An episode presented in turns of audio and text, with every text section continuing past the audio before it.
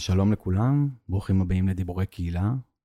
אני ואנבר חשבנו איך נקרא ל-15 דקות על קהילה שאנחנו עושים עכשיו לאור מצב החירום במדינה. קראנו לזה דיבורי קהילה מתגייסים. מגויסים. שזה האמת, אנחנו באמת מגויסים, אבל אנחנו בפרק השני מתוך 5, בפרק קודם דיברנו על המודל הסוציו-אקולוגי, וענווה נתנה לנו את הרקע, ועכשיו אנחנו נדבר על המושג הראשון בתוך המודל. זה לא על פי הסדר, כמו שענווה אמרה בפרק קודם, אבל אנחנו נדבר דבר ראשון על שייכות. נכון, ענווה? כן, אז בתגדיר לנו, מה היא שייכות? אז דבר ראשון הלכתי למאמר שכתבתם, שהוא נפלא, ענווה, ואתם לקחתם שם והגדרתם את הסיפור של תחושת שייכות, כמחייבת יחסים בין אישיים, יציבים, הכוללים אינטראקציות תכופות. השגה ושמירה על תחושת השייכות, או על תחושות השייכות, נמצאו חיוניות לבריאות הפיזית והנפשית של האדם, במיוחד בהתמודדות עם אסונות. תחושת השייכות, בהקשר הזה, היא הכי קרובה לפרט, מכיוון שהיא מבוססת על יחסים בין אישיים, אינטראקציות, ונמצאה קשורה לבריאות הנפשית, הרווחה של הפרט. בנוסף, היא קשורה לזהות החברתית של קבוצות ולזהות קולקטיבית. ובעצם מה שאתם עושות שם במאמר, שאתם מאוד לוקחות את המקום הזה של שייכות לפרט, ואחד הדברים שאני זוכר מהם, וזה לא משהו שאני מצטט כרגע, אבל שזה אדלר שמדבר על שייכות, והרבה מהמושג הזה של שייכות, הוא הגיע מתוך עולמות גם הטיפול ועולמות החינוך. אני חייב להגיד שלי זה הרבה פעמים היה קשה, כי אני איש קהילה, והרבה פעמים משייכים את הסיפור הזה פנימה, ואני מאוד מאוד מאמין במושג הזה של שייכות, בהקשר הקהילתי, ויודע כמה זה משמעותי, כמי שגדל בתוך קהילה מאוד מאוד צפופה וסגורה, ושייכות שלי אז מאוד מאוד גדולה. אני אסביר לה שנייה את הכוונה, כי זה לא שייכות ברמת הפרט, כי אם היא מדברת על יחסים בין אישיים, אז זה מעבר לפרט, זה פשוט התחושה שאותו פרט מקבל, שנותנת לו בעצם עולה, להרגיש נוכח בתוך מערכות יחסים, שהם יכולים להיות ברמת הקהילה, ואחד הדברים שמצאנו בסקירת ספרות, זה סתם דוגמה מאוקראינה, שאנשים ואני חושבת שהזכרנו את זה באחד הפרקים, אנשים שדיברו ברוסית, ומדברים ברוסית באוקראינה, מרגישים פחות שייכות לאנשים שמדברים אוקראינית, ובאמת התחיל שם מהלך כזה, שכולם מחויבים היום לדבר באוקראינית, ולא רוסית, אז זה אחד מהם, וגם שאנשים העידו על עצמם כאלה שחוו חירומים ואסונות, שבשלב השיקום בעיקר, אנשים שהרגישו שייכות לקהילות שלהם, ושייכות למדינה שלהם, הם אנשים שהצליחו לעבור את אותו חירום בצורה יותר טובה. מהמם, אני בעצם יצא לי לחקור את המושג שייכות, במסגרת מדד הקהילתיות, אחד המימדים הוא שייכות, והגדרנו את השייכות בהקשר של מדד הקהילתיות ככה. עמידה בפרטים, מרגישים כי הקהילה היא חלק חשוב מזהותם, חשים זיקה וגאווה וחולקים נרטיב משותף. ובעצם אחד הדברים שגילינו לגבי שייכות, אחד, ככל שאנשים עלו בגיל, השייכות עלתה. אוקיי, ממש ראינו את זה אצל אנשים מבוגרים שנשארו לחיות בקהילה, לא עזבו או כל דבר כאלה. זה נורא נשמע הגיוני, וזה באמת הגיוני, אבל זה משהו שמצאנו שם. ועוד דבר שמצאנו שם לגבי השייכות, שהרבה פעמים, לעומת מימדים אחרים שהיו, השייכות היא מאוד מאוד גבוהה בקרב אנשים, והמימד הזה מבחינתנו הוא גם מימד שמשפיע על מימדים אחרים, וזה נראה לי גם קשור בעצם למימדים שאתם חקרתם במודל שלכם, במודל הסוציו-אקונומי, והוא בעיקר אחד הדברים שראינו שהוא משפיע על המקום של משמעות, נדבר על זה בפרק אחר, אבל שייכות יש לה קשר מאוד מאוד גדול למקום הזה. ואיך בעצם שייכות באה לידי ביטוי בלחימה מתמשכת? זהו, אפילו לא דיברנו על הסיפור הזה של לחימה מתמשכת, כי בפרק הקודם דיברנו על זה על המפונים ועל כל האירוע שהיה במדינה, אבל באיזשהו מקום האירוע עבורי הוא שאני התגייסתי לצבא כקב"ן, ואני אשכרה נמצא בלחימה מתמשכת. וזה אני חייב להגיד כאיזושהי הקדמה, הסיפור הזה של שייכות נמצא מאוד מאוד מאוד חזק בתוך צוותים ופלוגות, וממש ממש רואים את זה.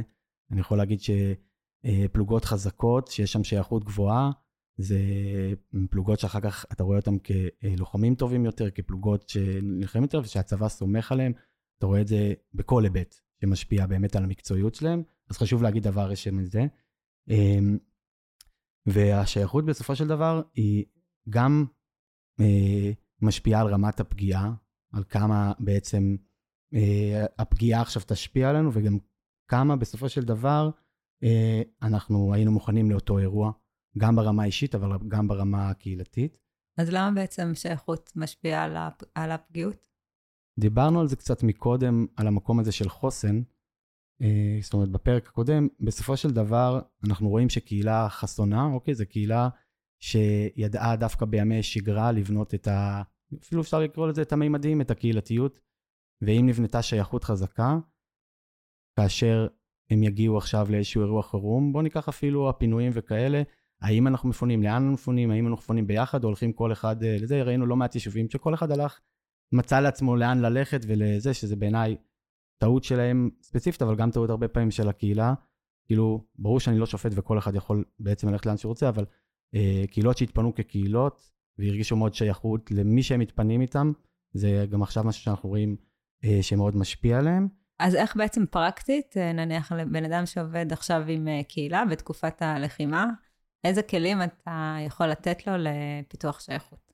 אז האמת היא שהלכתי קצת אחורה, כאילו, אחד, אנחנו מדברים הרבה על שייכות, אבל צריך להגיד, אף פעם לא הקלטנו פרק על שייכות שאנחנו מדברים עליה. אוקיי, הכרחנו כל מיני אנשים וכאלה, זה קורה לנו הרבה, למרות שזה מושג שאנחנו מדברים עליו המון, ואחד הפרקים, לא מזמן שהערכנו את יעל מאיר, ויעל מאיר, גם נשים את זה כאיזשהו... דוקטור יעל מאיר. דוקטור יעל מאיר, הקימה מעבדה לשייכות, אני זוכר שאני ואלמה כזה, מה, אנחנו לא מאמינים שיש מעבדה לשייכות, והיא באה לדברת, והיא דיברה על מושג מדהים, שאני ממש זוכר אותו, ואמרתי, בואו נשים אותו ברגע, היא דיברה על צניעות רדיקלית, על היכולת שלך, בתוך מקום, בטח ובטח, ודיברת על זה קודם קצת גם בהקשרים שלך, בתוך מקום עכשיו של חירום, בתוך לחימה מתמשכת, לשמור על איזשהו צניעות וענווה והקשבה, ולא להיות עכשיו, אנחנו רואים הרבה מאוד אנשים, באופן טבעי, הם באיזשהו fight or flight כזה, שהתגובות שלהם הם תגובות, אבל דווקא היכולת, כאשר אתה מרגיש שייך, שאתה מרגיש שאתה מחובר לאנשים שסביבך, להיות רגע במקום היותר, נקרא לזה צנוע. אז זה דבר ראשון. הדבר הנוסף הוא באמת הסיפור של יצירת קשר ואמפתיה, שאפשר להגיד שאנחנו רואים את זה לא מעט. לא? זה מצחיק אותך? אני מסכימה. זה משהו שקורה בחירום, אבל ככל שהשייכות היא יותר גבוהה, ואנחנו מרגישים שייכים אחד לשני, אנחנו נעזור אחד לשני, רואים את זה גם ברמת העזרה הדדית, איפה שיש קהילה, עכשיו שיש שייכות גבוהה, אז אנשים ממש יתגייסו אחד לשני ויעזרו, אני יכול להעיד את זה על הקיבוץ שלי, אני הלכתי למילואים, כמות העזרה שהמשפחה שלי מקבלת כרגע, היא מטורפת, זה מרגש אפילו לראות את זה. אתה בעצם מדבר על זה שכשאנשים שעובדים בקהילה, עובדים עכשיו במלחמה מתמשכת, זה לראות איך מייצרים את הקשרים, והופכים את זה לאמצע איזשהו הון חברתי, שיכול להתגייס בתוך הקהילה, כדי לסייע אחד לשני. אז בעצם לייצר איזה שהם מנגנונים פנים קהילתיים, שמסייעים אחד לשני, דבר שייצר קשר, ייצר את המונח הזה שנקרא שייכות, כי מייצר את הקשרים הבין אישיים. יש הרבה קשר בין שייכות לחיבוריות, שזה עוד מימד, להון חברתי. בסוף, אם אנחנו מדברים על רמת הפרקטיקה, זה לעשות כמה שיותר, לנסות לחבר, כמה שיותר לעשות עכשיו, אם זה קבוצות קטנות, לייצר את האמפתיה ואת האינטימיות הזאת, לעשות עכשיו מעגלי שיח, או כל מיני דברים כאלה, כמה שאפשר, כן? ההיכרות, זה מושג שאנחנו מדברים עליו הרבה, היו כאלה שהכירו לפני ויש היכרות מאוד מאוד גבוהה, ויש כאלה שפחות, זו הזדמנות עכשיו, אפרופו הצמיחה שדיברנו עליה, לייצר את אותם חיבורים האלה, יש השפעה מאוד מאוד גדולה על ההון החברתי, על החוסן ועל החוזק של קהילה, ולכן אם אתם שואלים אותי מה לעשות, בסדר, אני יכול להגיד אצלנו, נגיד, אחד הדברים שעשיתי בפלוגה שלנו, בסדר, פשוט לקחתי מחצלת ופקל קפה, שמתי אותם במרכז ואמרתי, עכשיו כל מי שמכין פקל קפה לא מכין אותו בקבוצות נפרדות, כמו שקורה, פשוט שישבו ביחד ויכינו קפה, שמתי שם את הקפה והכל, פשוט אנשים התחילו לשבת ולהכין קפה ביחד והתחברו, שאלו אחד את השני מאיפה הם, במה הם עובדים וכאלה, זה אגב משפיע גם על לחימה מאוד.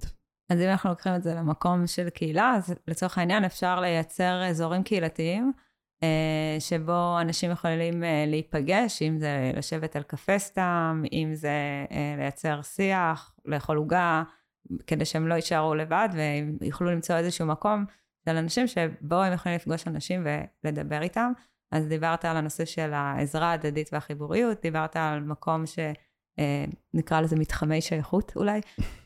מתחמי שייכות. בתוך קהילה שאנשים יכולים לשבת ולדבר.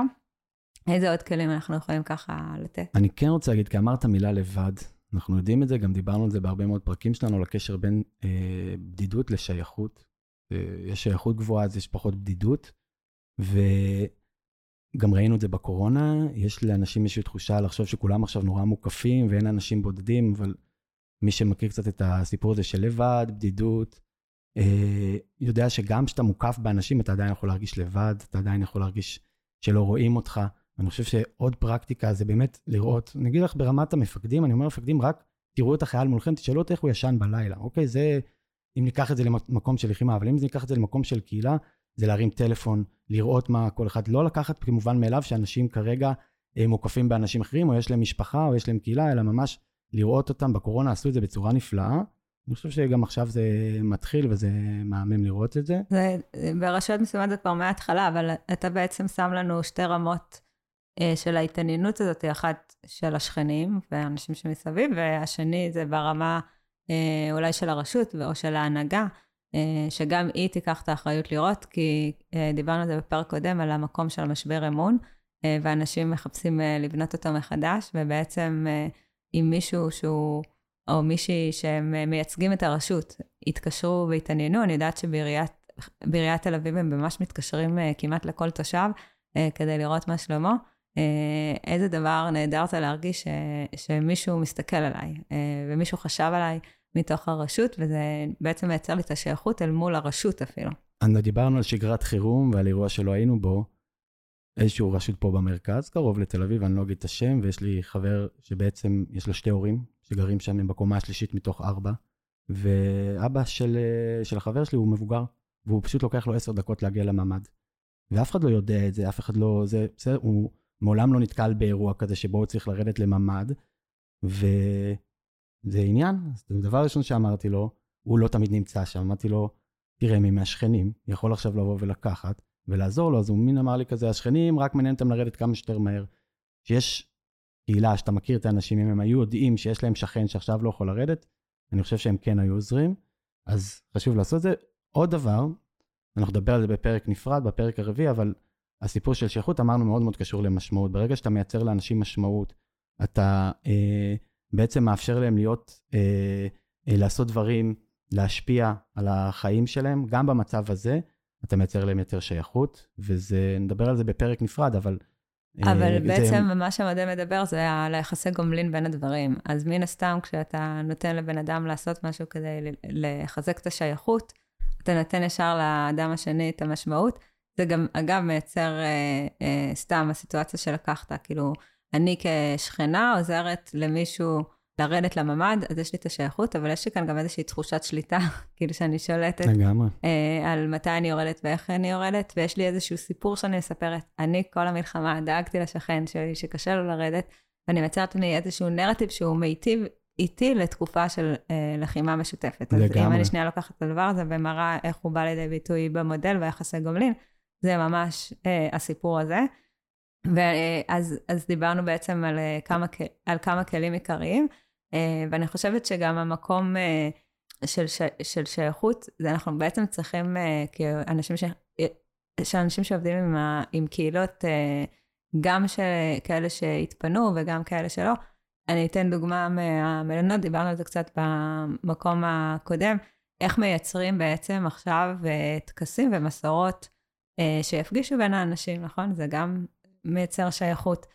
גם בתוך המלונות, שנשברה לנו בעצם הרציפות התפקודית, איך אנחנו מכניסים אותה חזרה, וגם דיברתי עם אחד המלונות, אני לא אגיד איזה, שיש שם גם קיבוץ, וגם חבר'ה מאחת הערים, והם עושים ערבי זקנים, הם קוראים לזה, או פנסיונרים, אז הם עשו פעם אחת ערב בירות, והם הביאו מהמכונה של המלון, מלא בירות, וישבו כולם בערב אחד, וערב פינות ויין, כי היה להם בקיבוץ נשארו גבינות, אמרו זה התקלקל, אז הם הביאו את הכל למלון, ומצאו מישהו שיתרום להם בקבוקי יין, והם יושבים בערב, כל הפנסיונרים ביחד, ומבלים ביחד, אז אפשר באמת לראות עם אותם תושבים, איזה מסורות או דברים קטנים שאפשר לעשות, כדי להחזיר את עצמנו גם לאיזושהי שגרת חירום, מה שנקרא, הרבה אנשים מעידים שהם פחות ופחות יוצאים מהבית בגלל הפחד, אז בעצם שמייצרים את המקומות האלה, לפי הנחיות פיקוד העורף כמובן. אבל את אמרת את הקטנות, כאילו שמת את המילה, זה גם מקודם אמרת את זה, ויש מאמר שגם אנחנו נשים אותו, של חוקר שאני מאוד מאוד אוהב, קוראים לו פיטר בלוק, והוא מאוד מדבר על הסיפור הזה של קבוצה קטנה, כמייצרת אינטימיות ושייכות, ודרך הקבוצה הקטנה מייצרת שינויים, ואמרת, קראת לזה קודם, איך קראת לזה? מעגלי שייכות, כאילו... מעגלי פגיעות. אנחנו בסוף רוצים, כדי לייצר שייכות, אי אפשר ליצור שייכות ב7,000 אנשים, שנמצאים עכשיו באיזשהו זה, אי אפשר לייצר בקבוצות גדולות מדי, או באירועי ענק, או בכאלה, אז אם דיברת על ערב יין וכאלה, אני מקווה שהם עושים את זה, וזה איזשהו טיפ, לעשות את זה בקבוצות קטנות, ואם צריך גם לחלק אותם לקבוצות, כי אנשים באמת יוכלו לשבת, לשוחח, להכיר אחד את השני. אחד הדברים שאנחנו עושים בקהילות שלנו, בשגרה, בקהילות לומדות, זה לחלק אותם לצוותים. צוותי עבודה, יש שם גם תכסים, גם את המשימה, זה מייצר שייכות הרבה הרבה יותר גבוהה, ואחד הדברים שהם העידו עליו, גם במחקר שעשינו, זה שברגע שחילקנו אותם לצוותים, אז השייכות שלהם עלתה. וזה... אז זה בעצם לייצר כמו קהילות מדומיינות, כלומר קטנות, כדי להגביר את האינטראקציה בין האנשים. אני חושבת שזה פחות קשור לשייכות, כאילו זה יותר לאינטראקציה. האינטראקציה בסוף יכולה לחזק את השייכות. הרבה פעמים קהילות היום, הן יהיו מורכבות מהרבה מאוד אנשים. אפשר לקרוא לזה תתי קהילות, אפשר לקרוא לזה קבוצות. אני, כפי שאת מכירה, מגיע מבינוי קהילה. בינוי קהילה מדבר על קבוצה ש... או קבוצות, קהילה שמורכבת מקבוצות, וכן לגמרי. אז אנחנו מגיעים לסיום הפרק הזה, אז אולי תסכם לנו שנייה את נושא השייכות, וגם ממה צריך להיזהר. זהו, תמיד יש לנו גם רצון להביא את המקומות היותר שליליים וכאלה, וקיבלתי את המשימה הזאת, וזה לא קל לי, כי אני מאוהב בקהילה, אבל צריך להגיד משהו, גם שייכות גבוהה מדי, זה משהו שהוא מסוכן, וצריך לשים לב לזה, זה קשור... לדברים שדיברנו עליהם, זה יכול להיות קאט סטייל כזה, או דברים שהם בעצם יש אובר חיבור בין אנשים, הרבה פעמים רואים את זה באיזושהי בועה מסוימת שנוצרת, אם זה נגיד כמו בקיבוצים או בקהילות שהן יחסית סגורות, אז גם את הדבר הזה צריך לשים לב, זאת אומרת צריך לייצר שייכות, אבל לא שייכות שהיא גבוהה מדי, גם לא שייכות שהיא מסוכנת, שייכות יכולה להיות שייכות לאיזשהו משהו שהוא גם יכול להיות שלילי לכל מיני אירועים, והיו בהיסטוריה שלנו. צריך להבין שגם יש את הפן השלילי, ואני אגיד שאחד הדברים שהיה לנו חשוב לעשות, כי 15 דקות זה לא מספיק לכל, אז שמנו לכם כלים וקישורים שתוכלו להמשיך ולקרוא קצת על המקום הזה של שייכות. טוב, אז זהו, לסכם ולהגיד שאנחנו נתראה בפרק הבא, אנחנו היינו בפרק על שייכות, זה פרק 2 מתוך 5 פרקים, כמובן אנחנו בכל הפלטפורמות, ותעקבו אחרינו, נשים לכם קישורים לכל הדברים שדיברנו עליהם, ועוד להמשך קריאה והאזנה. בהצלחה גדולה.